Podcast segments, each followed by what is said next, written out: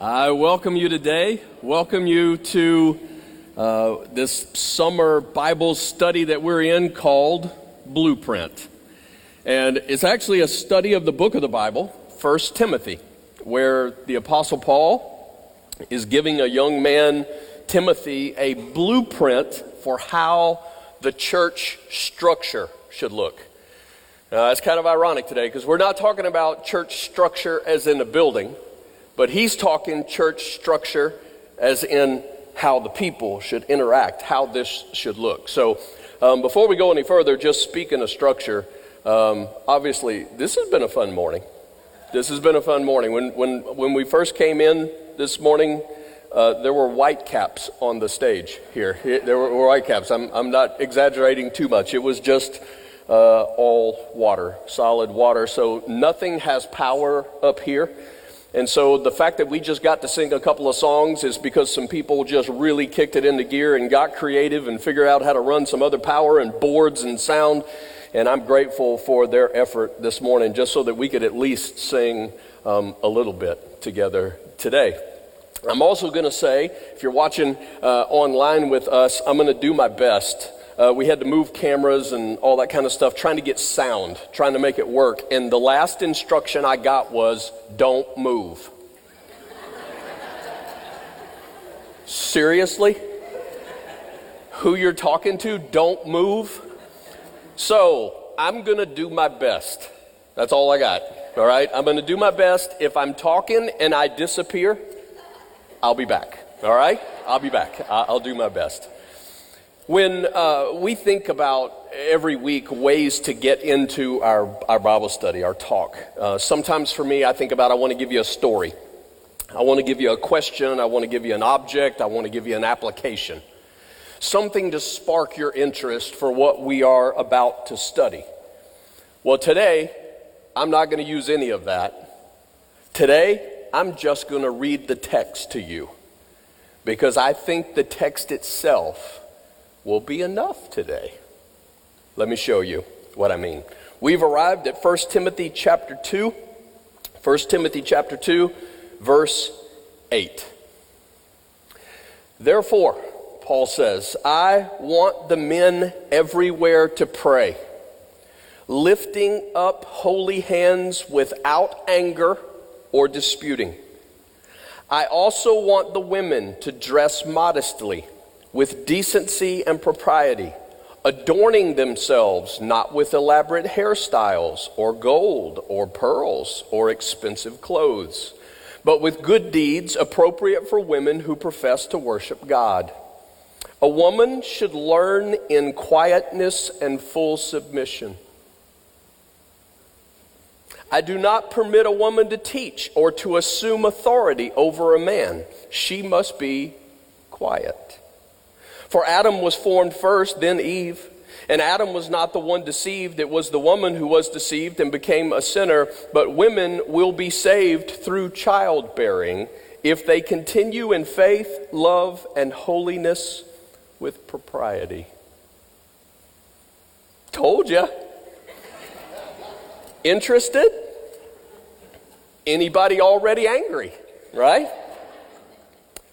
What I love about uh, what I'm going to call challenging passages like this one is it really does provide a great opportunity for us to consider how important and yet how difficult sometimes interpreting the Bible can be, understanding it. So, for us to be good students of this passage, this is a great opportunity for us to either learn for some of you, because you've never, you've never heard what I'm about to give you, or for some of you to be reminded of just some great principles of interpretation.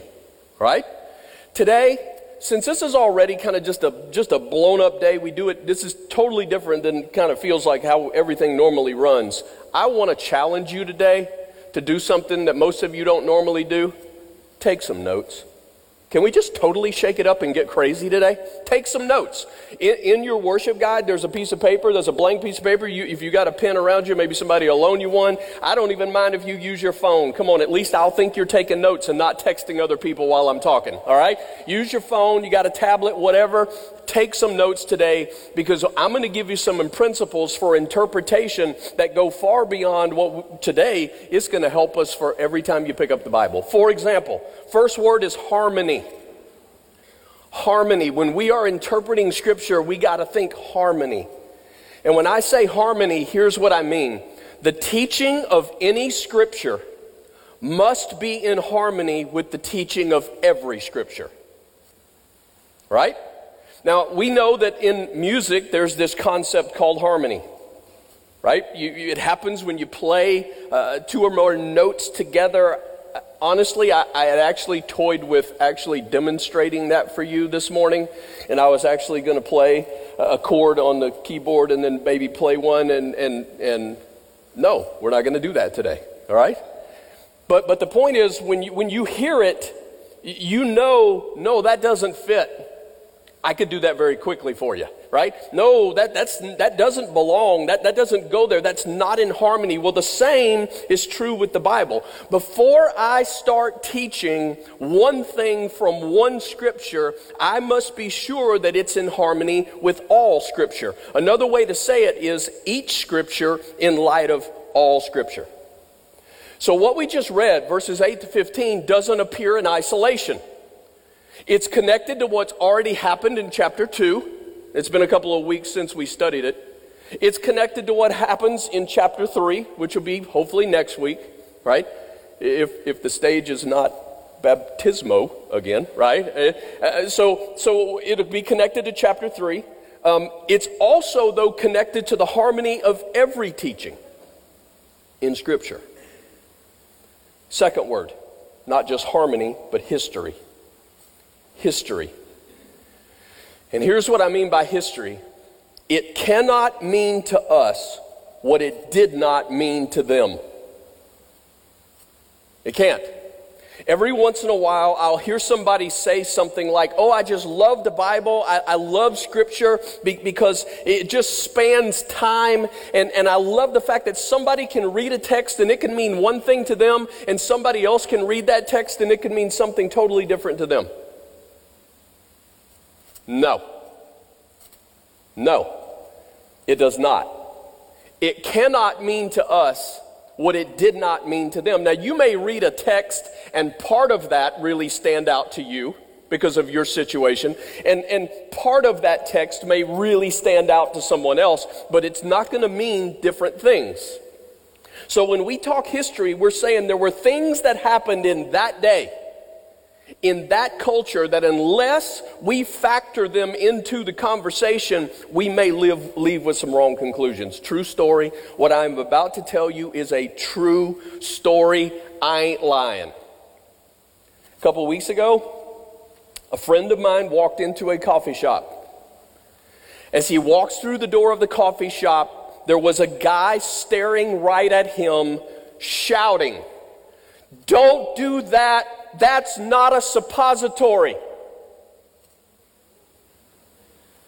I ain't lying. Now, I think I would have probably just turned and walked back out. True story. But here's a few clues. The guy who said that in the coffee shop was wearing a white lab coat, which means most likely a pharmacist. And on his ear, Bluetooth. Oh, Bluetooth. So even though his eyes were directed at my friend, his words were not directed at my friend. Now, doesn't that change the game? Yeah.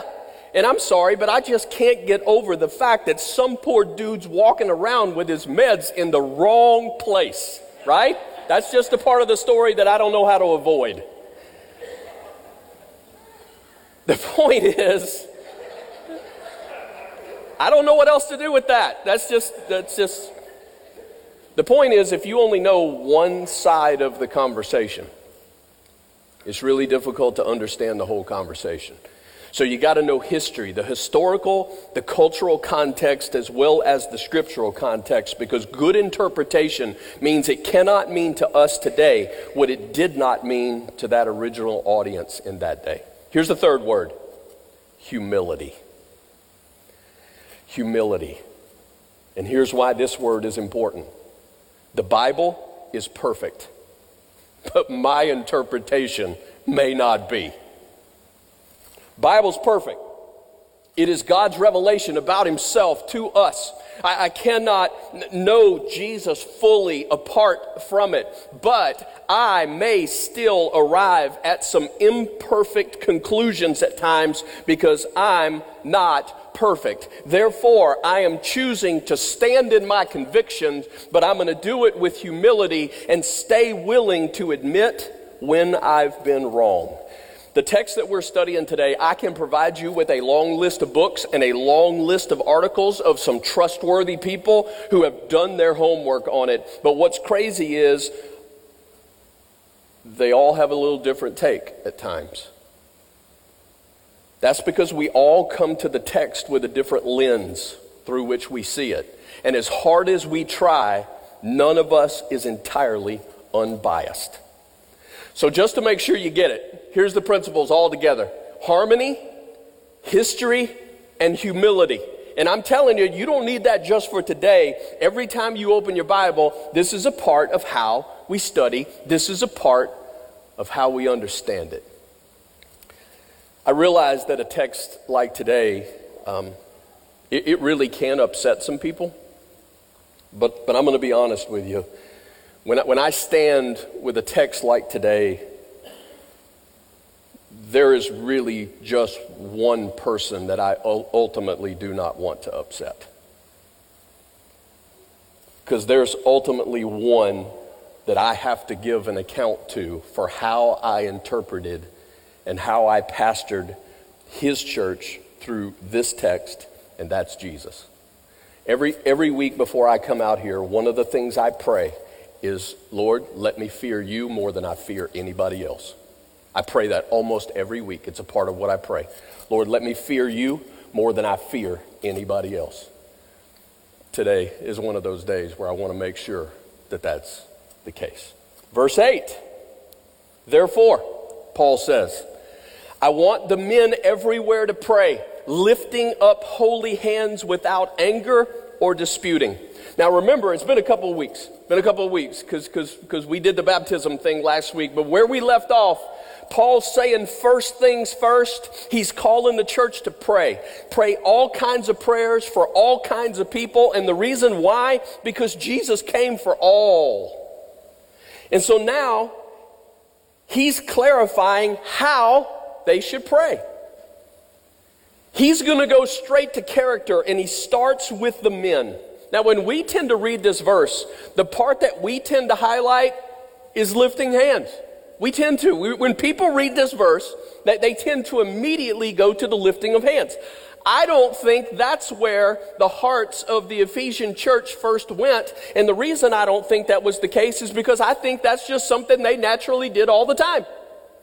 The idea of lifting hands, of praising Him, we, we do it when we, when we go to the ball game. We do it when we shout for stuff that we want to celebrate. It's just a natural part of how you praise. But the real focus of what I think Paul is saying here is if you don't get your anger in check, then you understand that your prayers not being heard. You say, well, is that really what it says? Well, that's consistent with what Peter tells us in 1 Peter chapter 3. He tells us in the context of, of husbands and wives, he says, Men, if you're unwilling to live in an understanding way with your wife, God is not listening to your prayers. They're not being heard. And so there's this harmony. Several places in the Bible where, where God says, Do you understand? I'm serious about this. You know how you go into restaurants and hopefully somewhere, uh, you know, in there, there's a, a little sign that says employees must wash their hands? Right? You, you see those signs and you're thinking, Do they? Right? That's what you're always, do they? Well, that's kind of that's kind of the image that I have when I read what Paul says in verse 8. He's saying, he's saying, gentlemen, don't bother preparing the food of prayer for God without first washing your dirty hands. You got anger against somebody, you, you, you're quarreling against somebody, you confess it to God, you make it right, you wash your hands so that your prayers will be heard. Jesus says a similar thing in Matthew chapter 5. He says, You're at the altar offering a gift and you remember suddenly what? You got a problem with your brother. What do you do? Go deal with the problem with your brother, be reconciled, and then you come back to the altar and offer your gift. Prayer before God is artificial when there is not peace with others. So here's a couple of questions. Is there any deliberate sin that you're holding on to?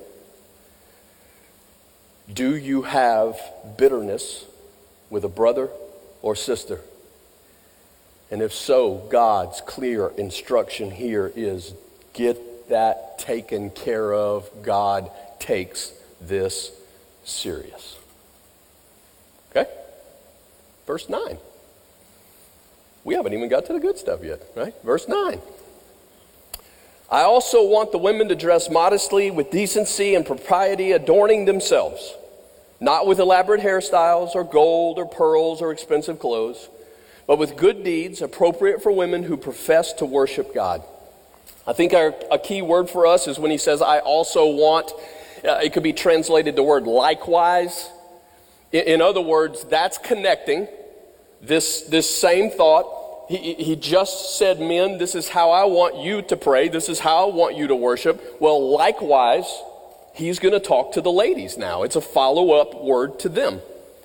And again, I don't think the point of the passage, uh, the big point is, is not hairstyle, it's not gold, it's not pearls. I, I don't think I get to turn TV evangelist today and say, hey, we're going to pass the baskets, give me all your gold. No, I, I think Paul's actually getting to an issue of cultural status. He's going deeper than clothing and jewelry. He's going to the lady's character just like he went to the men's character. Apparently, there were some wealthy women in the church at Ephesus who had begun to treat the worship services like a fashion show. And they would show up there in expensive clothing, expensive jewelry. The point was to, to flaunt their wealth, if you would, a sign of, of status in order, to, in order to get people to see them. And again, what's Paul saying here? I, think he's saying, look, when you pray, the eyes of the people should be on who? Jesus, not on you. When he uses the word modestly, it's a word with sexual overtones. He's saying, don't dress in a way that you walk in and it, it, there's this tendency that you make, you make everybody go to you. No, he's saying their, their eyes should be on him. This is a church that's in Ephesus. The, the temple of Artemis was there. I told you about this when we went through the seven churches and, and the temple prostitution. I mean, sexuality was just a big, big problem in this city and was, they would connect it to worship. And I think Paul's saying here, you, you know, you, you want your hearts to be right in all this. Again, the point wasn't that their hair was, you know, braided or fixed a certain way. It, wasn't the jewelry in and of itself. It wasn't about lifted hands. He was pointing to something else. This is our takeaway, I believe. When we worship God, it must be from a heart that points to Jesus. He's saying, men, women, when we worship God, it must be from a heart that points to Jesus. It's about Him. Francis Chan tells a story every once in a while about somebody who visited his church. And after visiting his church on a given Sunday, their response was, I don't know if I'll be back. I didn't really like the worship today. To which Mr. Chan responded, That's okay. We weren't worshiping you anyway. Good response. That's so our culture. In our culture, people leave church every Sunday ready to evaluate everything from the singing to the greeting to the preaching. And we kind of see church like this restaurant where we feel entitled to tear it to shreds with a Yelp review. And Paul's just reminding them no, this is about Jesus.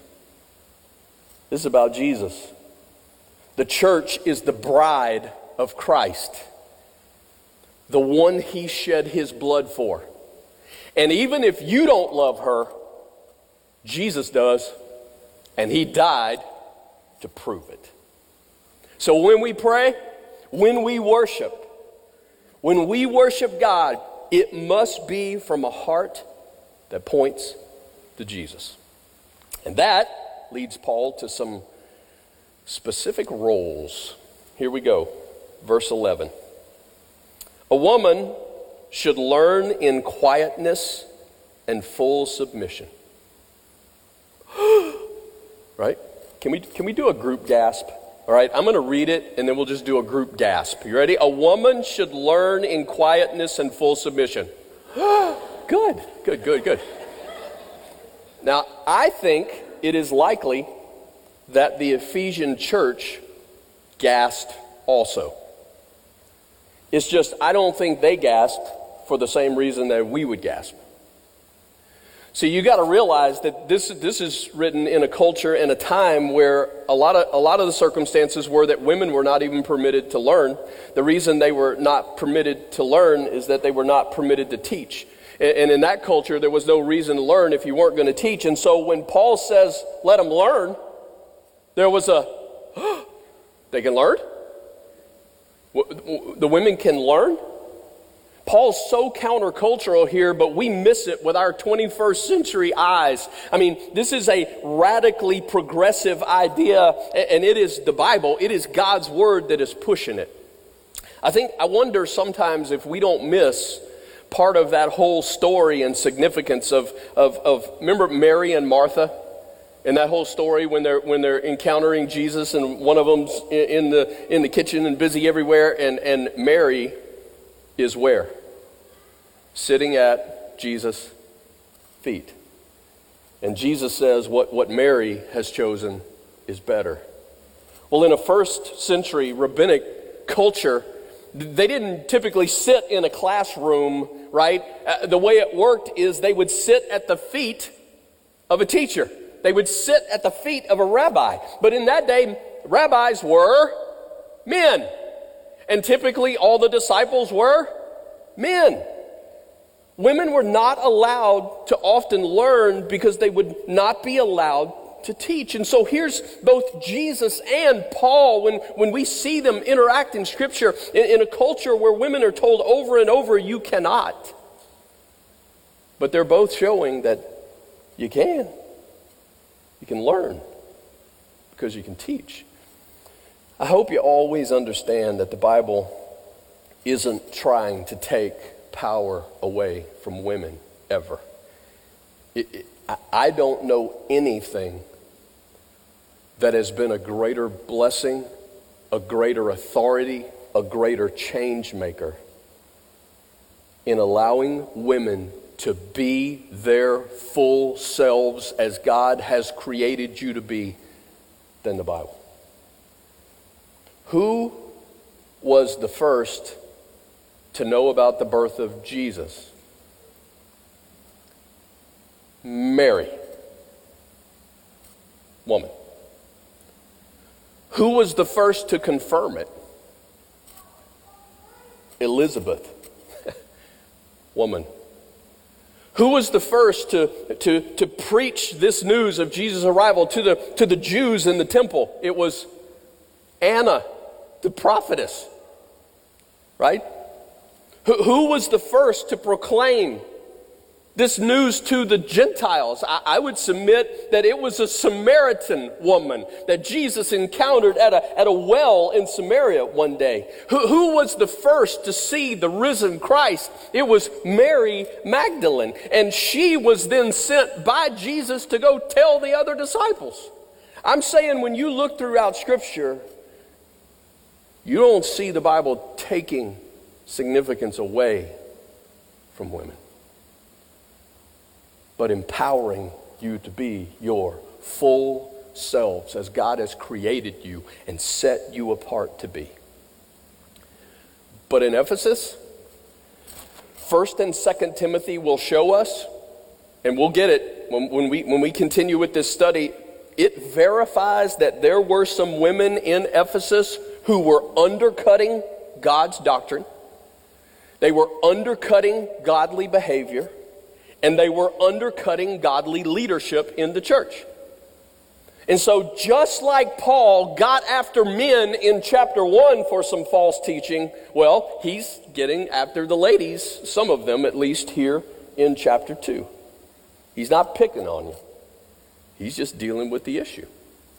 So, verse 12 I do not permit a woman to teach or to assume authority over a man, she must be quiet. Now, wait a minute. Do, they or do they not? I mean, is this, Paul, what are you saying here? Are you, are you, or, is he contradicting himself? Well, in, in order to break this one down, I got to give you a little bit of grammar, right? I got to give you a little bit of grammar construction that we sometimes see um, at different places in the Bible. And it's kind of a weird word. Some of you probably are, are familiar with this. Um, but it is, it is this word Hendiadys. Hendiadys. Hendiadys is a grammar construction that connects two or more ideas together to really convey one idea. All right? Now, I'm going to give you an example of it. Uh, very first chapters of the Bible, we see a Hendiadys in play. In Genesis chapter 3, verse 16, Genesis chapter 3, after the fall, right? The, the curse uh, of sin, we, we see the effect. Here's how it reads, at least in the translation I have I will make your pains in childbearing very severe. And all the ladies are like, thanks a lot, right? Thanks a lot.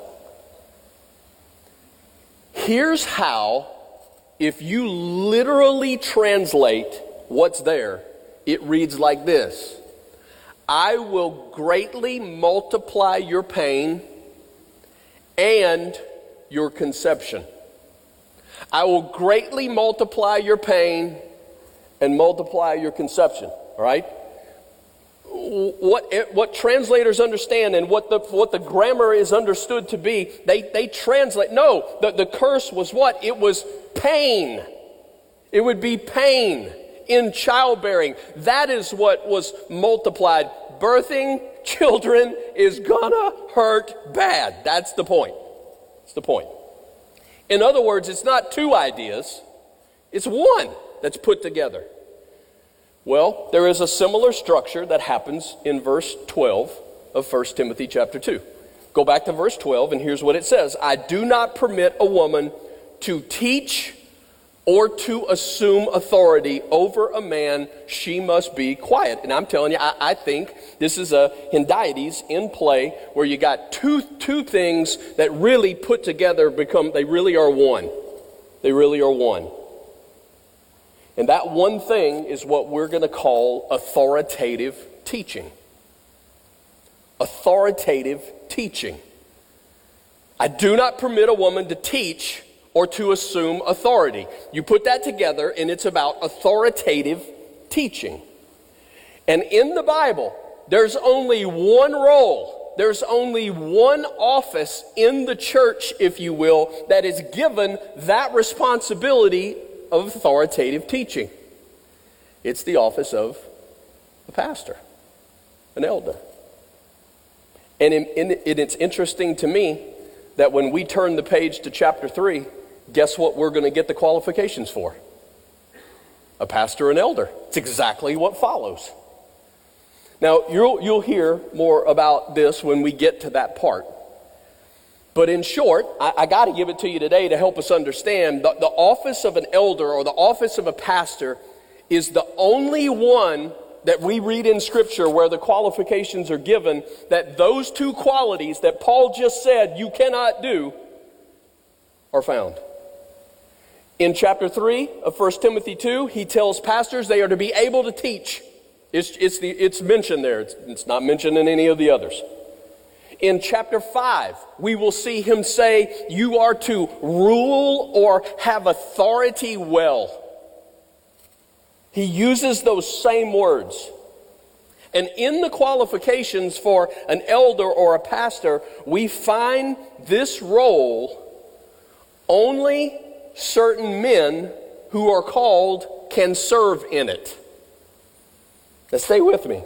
I know, but you got to stay with me. Isn't that isn't that similar to what we read God say regarding the home? Who does he call to lead in the home?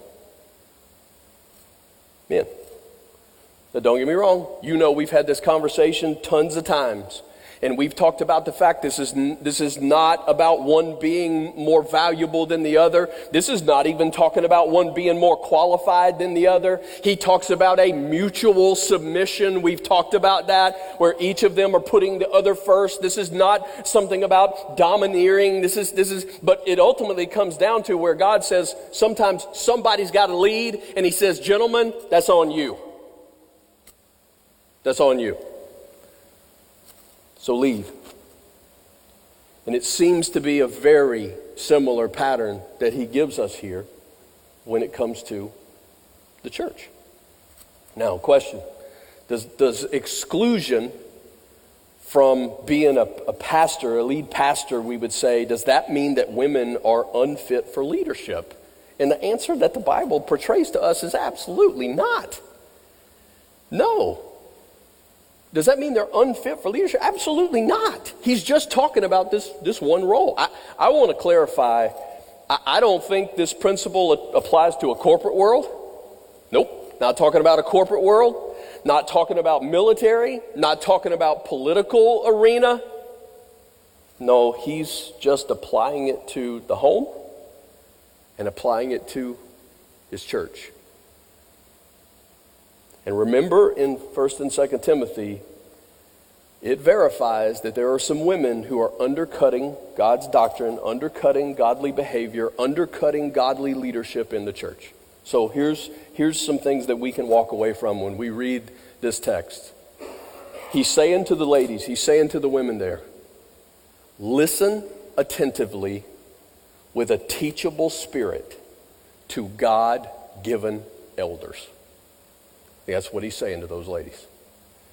Now, listen, I don't believe the Bible says, ladies, when you, when you show up at church, you should go mute. I, I don't believe that's what it teaches. So when he says be quiet here, I don't think he's saying show up in church and just go mute. Why do I not think that? Because when I read all the rest of Scripture, you know what I see? Ladies are praying, and ladies are prophesying, and ladies are teaching. They're, they're, he's just saying here, I, I want you to listen attentively with a teachable spirit to God given elders. And he says, Ladies, I, I, want you to submit gladly to a servant leadership of an elder. Now, I'm using the word servant, right? Because that, that's what we see. You, we, he serves the people by, by delivering God's word. How similar is that to, to the same language when he says, Husbands, you are to lead. I want you to love your wives like Christ loved the church and what? Gave his life for it. This is not a domineering thing. This is supposed to be a serving thing. And then I think we grasp from Scripture that, that women should lead in various positions in the church under the authority of elder leadership. I, I challenge you to, um, if you've never read the story, heard the story of a lady by the name of Elisabeth Elliot. Um, Elisabeth Elliot is the wife of Jim Elliot, who was a, um, a missionary martyred. I can't give you the whole story today, but, but the, the crux of it is that she, after he and some other men were martyred, she and her family went back to the very tribe who took the life of her husband and eventually saw Jesus spread in that tribe. It is a remarkable story. If you've never read it, you should look it up and you should check it out. One day in a seminary lecture, Elisabeth Elliot announced to her class of both men and women that she had better gifts for being a pastor than most of the men in the class, possibly the entire seminary. Why? She knew the Bible in multiple languages. That's a short line. She had vast experience in, ex- in expositing it. She had the maturity bought through suffering to speak with compassion to other people. And on and on she went. But then she said, however, God has not called me as a woman to exercise those gifts in a pastoral role. I am called to use them, though. But why should they only be valuable if used in one particular role, the ordained ministry? In other words, here's a lady who's got, who's got better pastoral gifts than anybody else in the seminary. And what she's saying is, though, when I read scripture, here's what God says, here's the role I'm not supposed to take. But you know what? Why do we think that that's the only place that God could use these? And so here she is sitting in the seminary, equipping young men and young women for pastoral gifts. I, I, I think she's right. Because I have known lots of women who seem to have stronger gifts for being a pastor than men that I've seen. And I don't know how else to say this. If it were left up to me, I don't think I would hold this view that I hold. I wouldn't.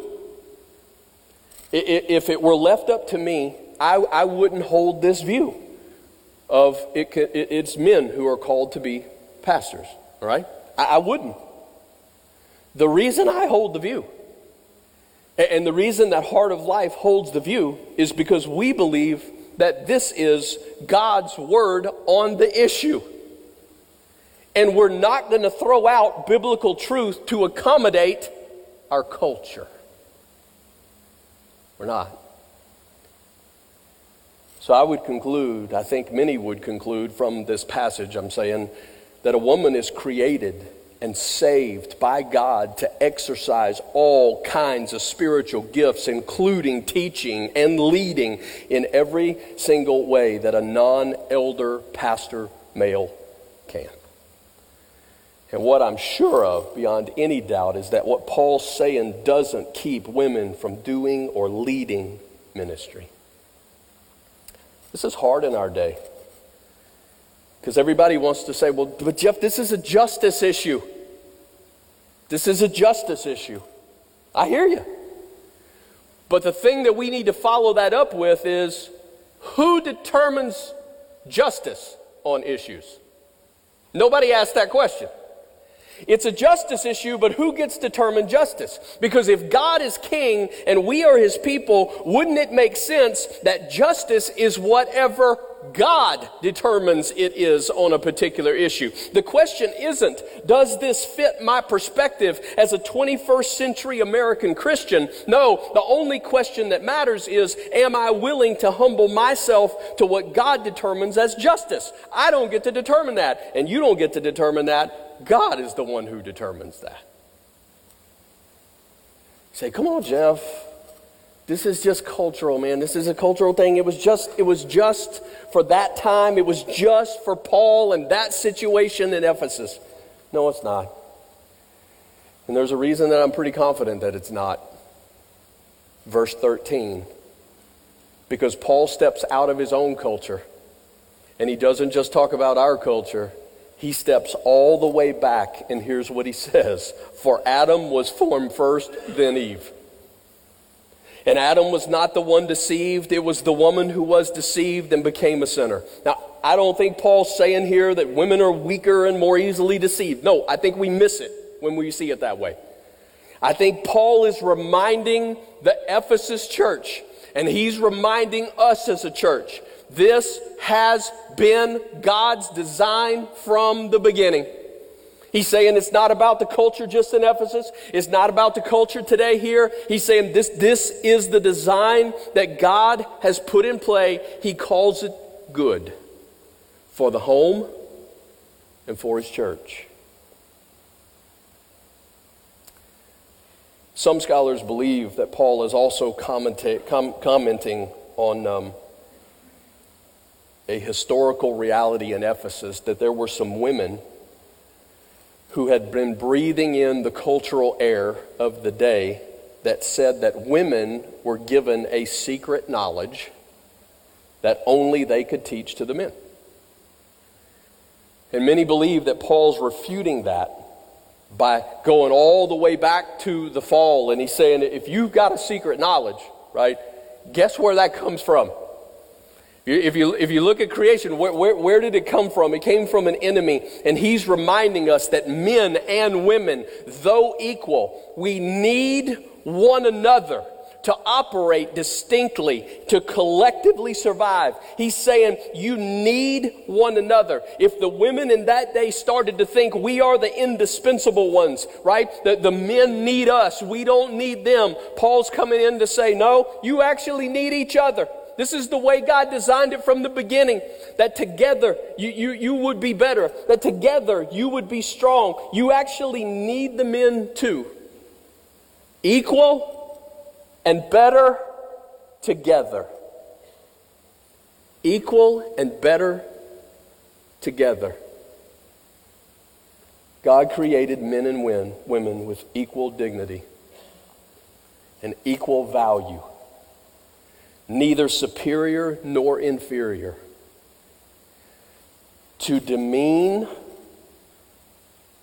a woman is sin against God. To demean a man is sin against God. God created both with complementary roles.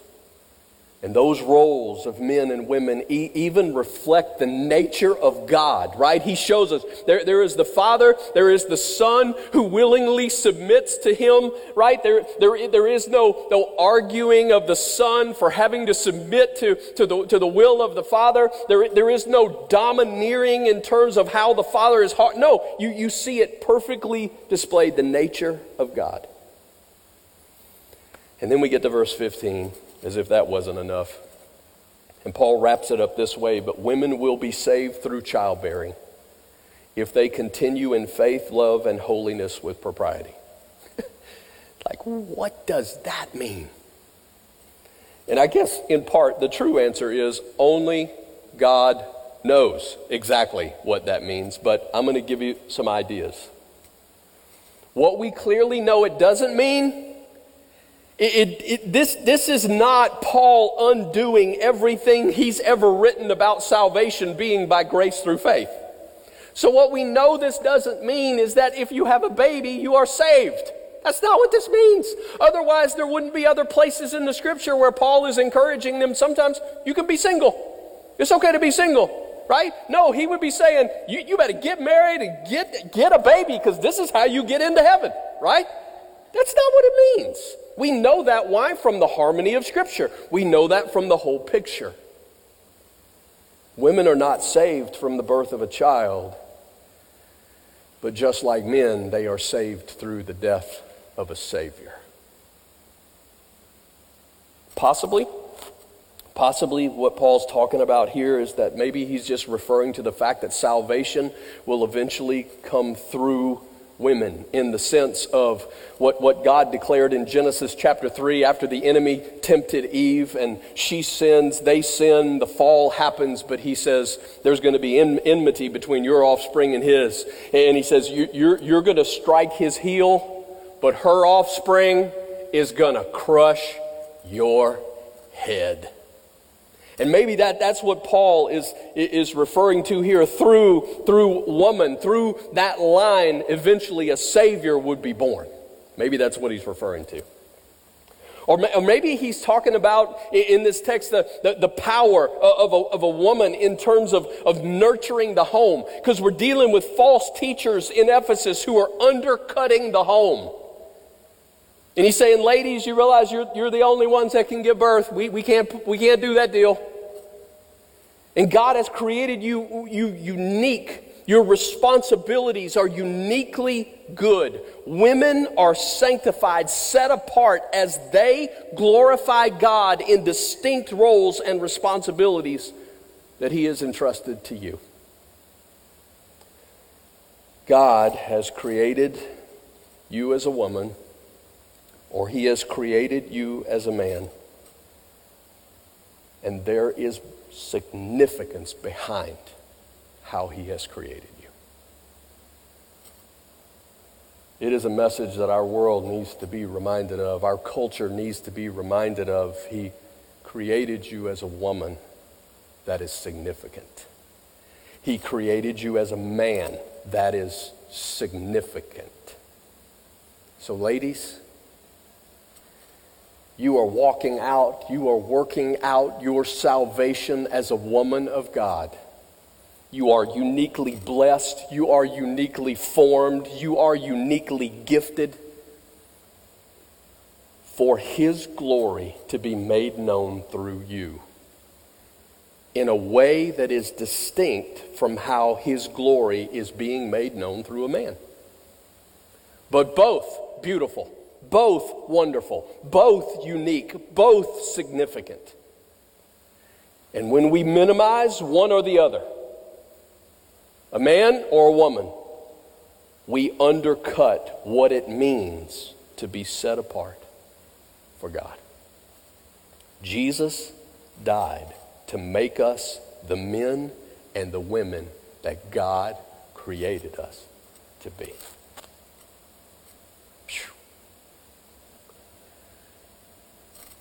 You think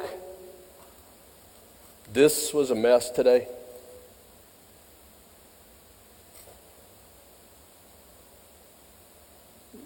When this becomes chaotic, when what we've studied today becomes chaotic in the church, and everybody's clamoring for attention for themselves no, nobody's humble in terms of what it means to lead and love. Man, you think this is a mess? No. This becomes a mess that affects the ability for God's greatness, for His love, for His peace, for His joy to be seen in a world around us. I'm grateful that a long time ago, not that they had problems in Ephesus. I would never wish that on anybody.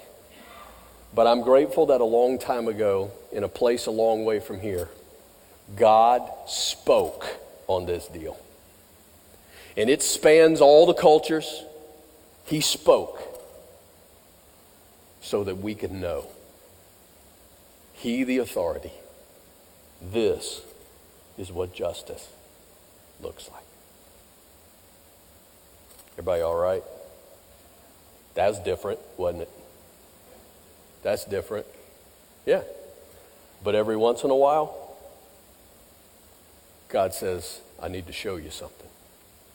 I need to remind you of something. And I want you to trust me on something. I already told you. It's like, I wouldn't have done it this way. It's like, I wouldn't have said that. You should be glad that God is God and I'm not. Because in all that I don't understand, the one thing I believe, He is always good. He is always good. He is always perfect. And whatever He puts in play is for your absolute best. Until you can understand it fully, trust Him. All right? I'm going to pray for us, and then we got a few more things to talk about. God, I'm asking you to help us to to uh, digest what uh, we're trying to take in today. Um, thanks for an opportunity to be reminded of some principles that we all need. God, some principles that we ought to approach every passage that we, when we open the Bible and start to read. God, we, we don't want to just make that fit what we want it to be. God, we want to make sure that we're hearing what you're actually saying. And yet, God, we're doing that with humility today, knowing that there are times that we miss, there are times that we don't fully understand. And so, God, will you, will you always help us as a church that as much as we're going to stand in, in, in the, the harmony factor and the history factor of understanding all those things, God, we want to be a church that demonstrates humility. And we'll admit it when we've been wrong. But God, I'm asking you to help us on more than this issue that we don't throw out biblical truth just when it doesn't seem to fit our current culture. God, it's only in your word that there is life.